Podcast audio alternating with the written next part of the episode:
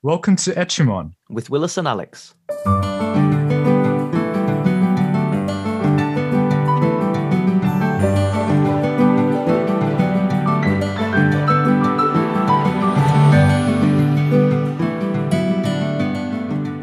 Hello, my name is Alex and I'm joined by Willis. Hey, Willis. Hey, Alex. Hey, everyone. And we welcome you to another episode of Etchimon where we are exploring the interesting and perhaps surprising biblical origins of phrases in the English language. Uh, please remember that we are very open to feedback and any questions that you may have, and you can reach us on our Google form. We have been considering the idea for a prize for one of the respondents, and I actually came across something uh, very interesting the other day that let's just say I think it's it's very appropriate for this podcast and also very practical as well. That I think would be a really interesting prize. So if you want to be in the running for that, do let us know your thoughts and questions uh, for us.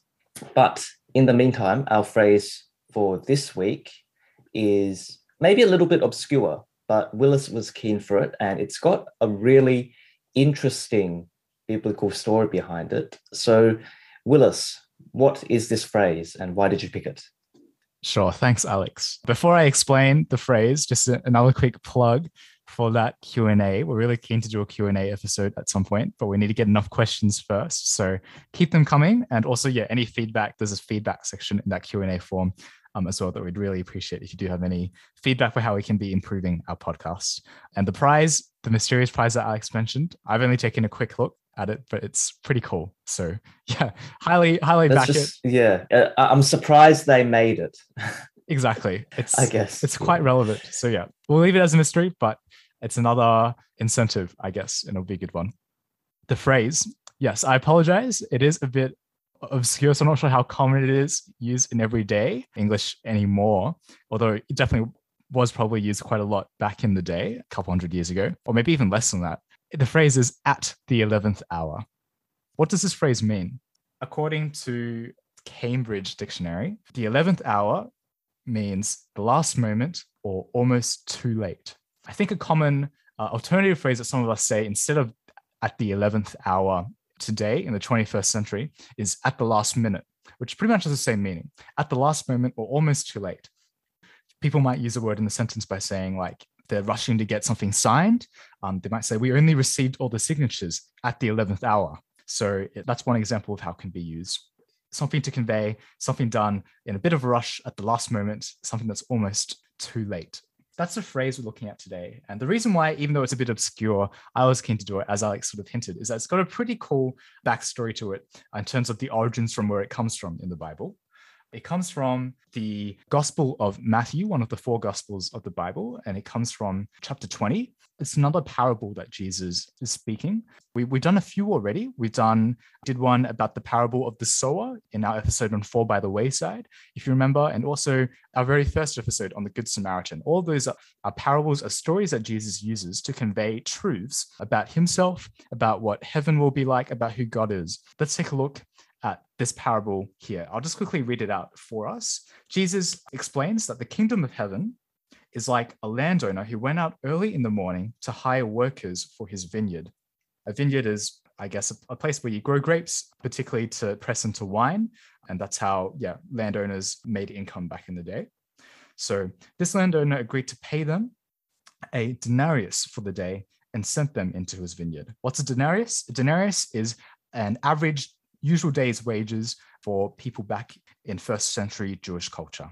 So that landowner went to hire workers to work in his vineyard and agreed to pay them a denarius for the day and sent them in to work.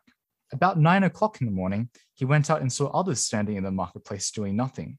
He told them, You also go and work in my vineyard, and I will pay you whatever is right. So those people at nine in the morning also went after um, the landowner invited them. The landowner went out again about noon and about three in the afternoon and did the same thing. Workers at 12 p.m. and workers at three all came and, upon his invitation, went into the vineyard and worked too. And lastly, about five in the afternoon, he went out just one hour before work finishes for the day at five o'clock. He went out and found still others standing around. And he asked them, Why have you been standing here all day long doing nothing? They answered, Because no one has hired us. And the landowner said, You also come and work in my vineyard. And then when evening comes, the owner of the vineyard says to his assistant, the foreman, Call the workers and pay them their wages, beginning with the last one's hired and going on to the first. And the workers who were hired about five in the afternoon, the ones who only worked for about an hour, came and each received a denarius too, the same that those workers that the landowner first called in the morning received. They all got that day's worth of wages. So when they came, who were hired first, they expected to receive more, but each of them just received the same amount, a denarius. Uh, when they received it, they began to grumble against the landowner. They said, Those who were hired last worked only one hour, and you have made them equal to us who have borne the burden of the work and the heat of the day. But the landowner answered them and said, I'm not being unfair to you, friend. Didn't you agree to work for that average day's worth of wages, a denarius? Take your pay and go. I want to give the one who was hired last the same as I gave you. Don't I have the right to do what I want with my own money? Or are you envious? Are you jealous because I am generous? So, Jesus says at the end to finish off and recap this whole story the last will be first and the first will be last. It's quite a mysterious, but also really cool phrase. The last will be first and the first will be last. And 11th hour, I've read the story from a more modern translation of the story from Matthew's Gospel, but at the 11th hour, in the more olden English translations, was, was a time that was used to describe those workers at the very end whom the landowner invited when it was just one hour left. The workday back in Jewish times was separated into a 12 hour day from 6 a.m., about 6 a.m. to 6 p.m. So those who were hired at the very end at 5 p.m., there was only, it was the 11th hour of that 12 hour day. Hence, that word 11th hour, that phrase 11th hour has come into use in the English language to mean at the last moment, them being the last ones who uh, the landowner invited to come and work for, for him that day. That's the story. So we see that 11th hour in there as a sneaky little detail. But the story itself, wow, what what a story. I think probably the first time or even the first few times I've heard this story or encountered it it's definitely, I think, been quite confusing, right? Because that's the first thing it strikes us. It's unfair. Mm. What is this meant to say about God? This landowner who's apparently treating people kind of unfairly, it seems. But I think that is the point of the story, even though like we can't take every detail in these sorts of parables seriously because it's it's just like a general illustration but i think that is a really striking thing and i think that is that maybe jesus wanted his audience to experience that jesus would have been um his hearers would have heard that and thought this landowner is what is going on? I think that is meant to strike us. So i think that sort of emotional our natural reaction to the apparent unfairness it's the right reaction to have. But i might also add that i think one thing that we may miss just the sheer amount of the generosity in the landowner. I guess in that context, I guess if you didn't have a stable job, you hung around the marketplace and hoped to find some work, and someone may come to you and give you some work for the day. Otherwise, you may not have food on the table that night. And so the fact that the landowner is kind of hiring people late in the day when he probably didn't need to because the work was probably nearly done anyway, that is an expression of generosity I think you if you're hanging around marketplace all day, you probably wouldn't expect to get hired for one to two hours. And even then, you definitely wouldn't expect to get paid for a whole day's work. So I think that's one thing just to keep in mind when it comes to the things that strike us. It's not just the un- apparent unfairness, but that generosity that's there as well. Those are two key themes here. I think that's maybe kind of symbolic of how Jesus pays the price on the cross. So Jesus dies for our sins. Uh, that's the Christian understanding. Jesus even takes the punishment that we deserve because of the bad things we've done. That's the justice part of it. Because Jesus is God, he is able to make up, he's able to pay for our sins, to atone for our sins. But we also don't deserve Jesus to save us. None of us deserve Jesus his mercy and his generosity in giving his life to save us. So I think those are two things there. They're both there captured in what Jesus does at the cross, and they're both here in this story, but it can be hard I think, for us to wrap our heads around it. In addition to that, there's that strange phrase, right? The first will be last and the last will be first. Yeah.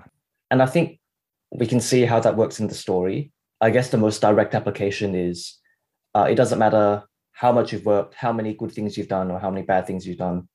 At the end of the day, it's because of God's mercy and God's generosity that we get to be part of the kingdom of heaven at all. So I guess that's one side of it. But then this whole idea of things being reversed, the first is the last, and vice versa. That's kind of Jesus, right? Because Jesus is God. He's definitely the first, but he like humbles himself, comes to live on earth and experience the pains and troubles of this life and suffers and dies in the worst way imaginable. He makes himself last. But it's through that also that he's kind of glorified. And the same principle is also in society at that time with Jesus's message.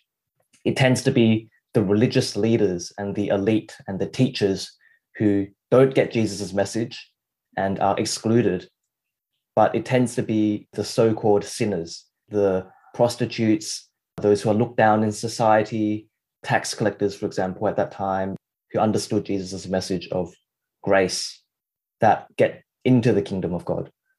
So I think a lot of different things floating around here. So I think it's a very rich passage that deserves much more than 20 minutes on a podcast.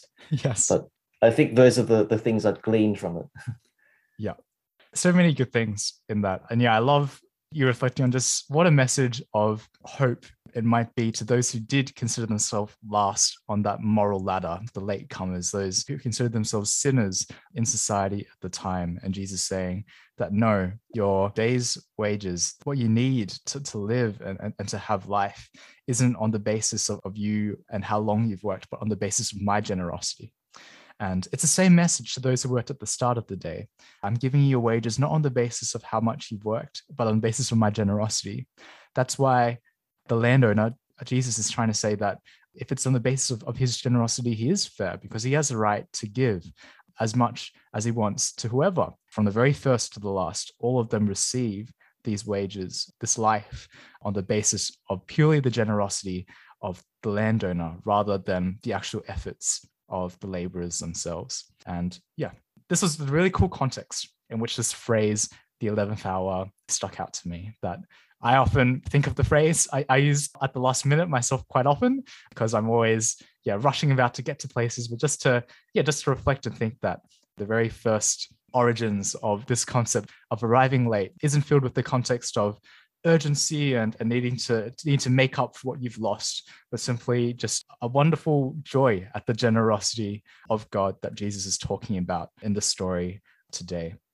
And I'm sure, yeah, there might be questions coming up for people to follow on with. Um, so, yeah, if you have any questions, do send it along to us. We might finish with one final bit of practical thought about whether you're Christians or not. What might be practical applications we can see from parable that Jesus is talking about and was explaining uh, today. Alex, did you have any stemming from what you've already shared about the justice and the generosity of God that can be seen from the story?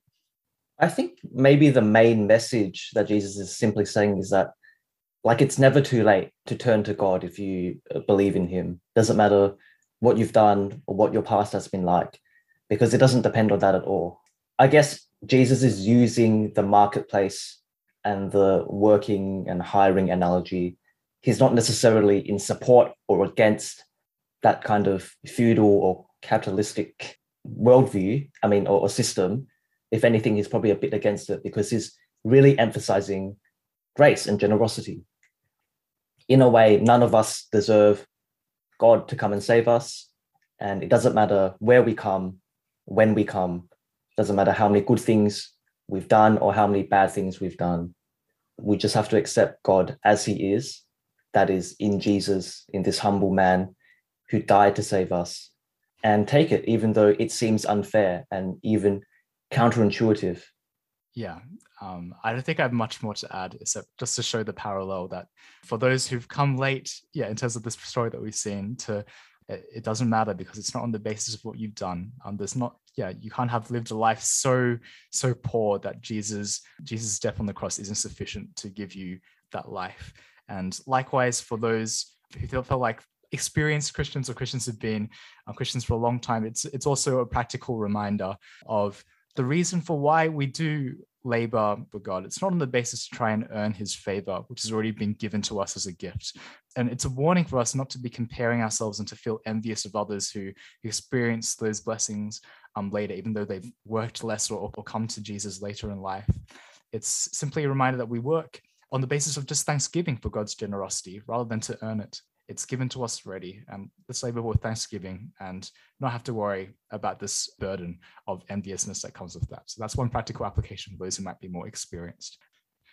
So maybe you do have some questions about justice and how is it just that Jesus can die for our sins when we are the ones who've done the bad thing and Jesus hasn't deserved it and how is it fair that we get saved even though we don't deserve it? And, and and so on right? I think these are really big topics. So if you do have any more questions surrounding this story or any of the episodes we've talked about do just send us a message. We would be keen to do a q&a at some point.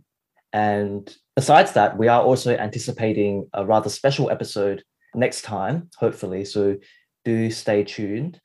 In the meantime thank you for tuning in keep safe and take care and hope you can join us again soon. So bye from me. Bye from me too. See you guys. Thanks.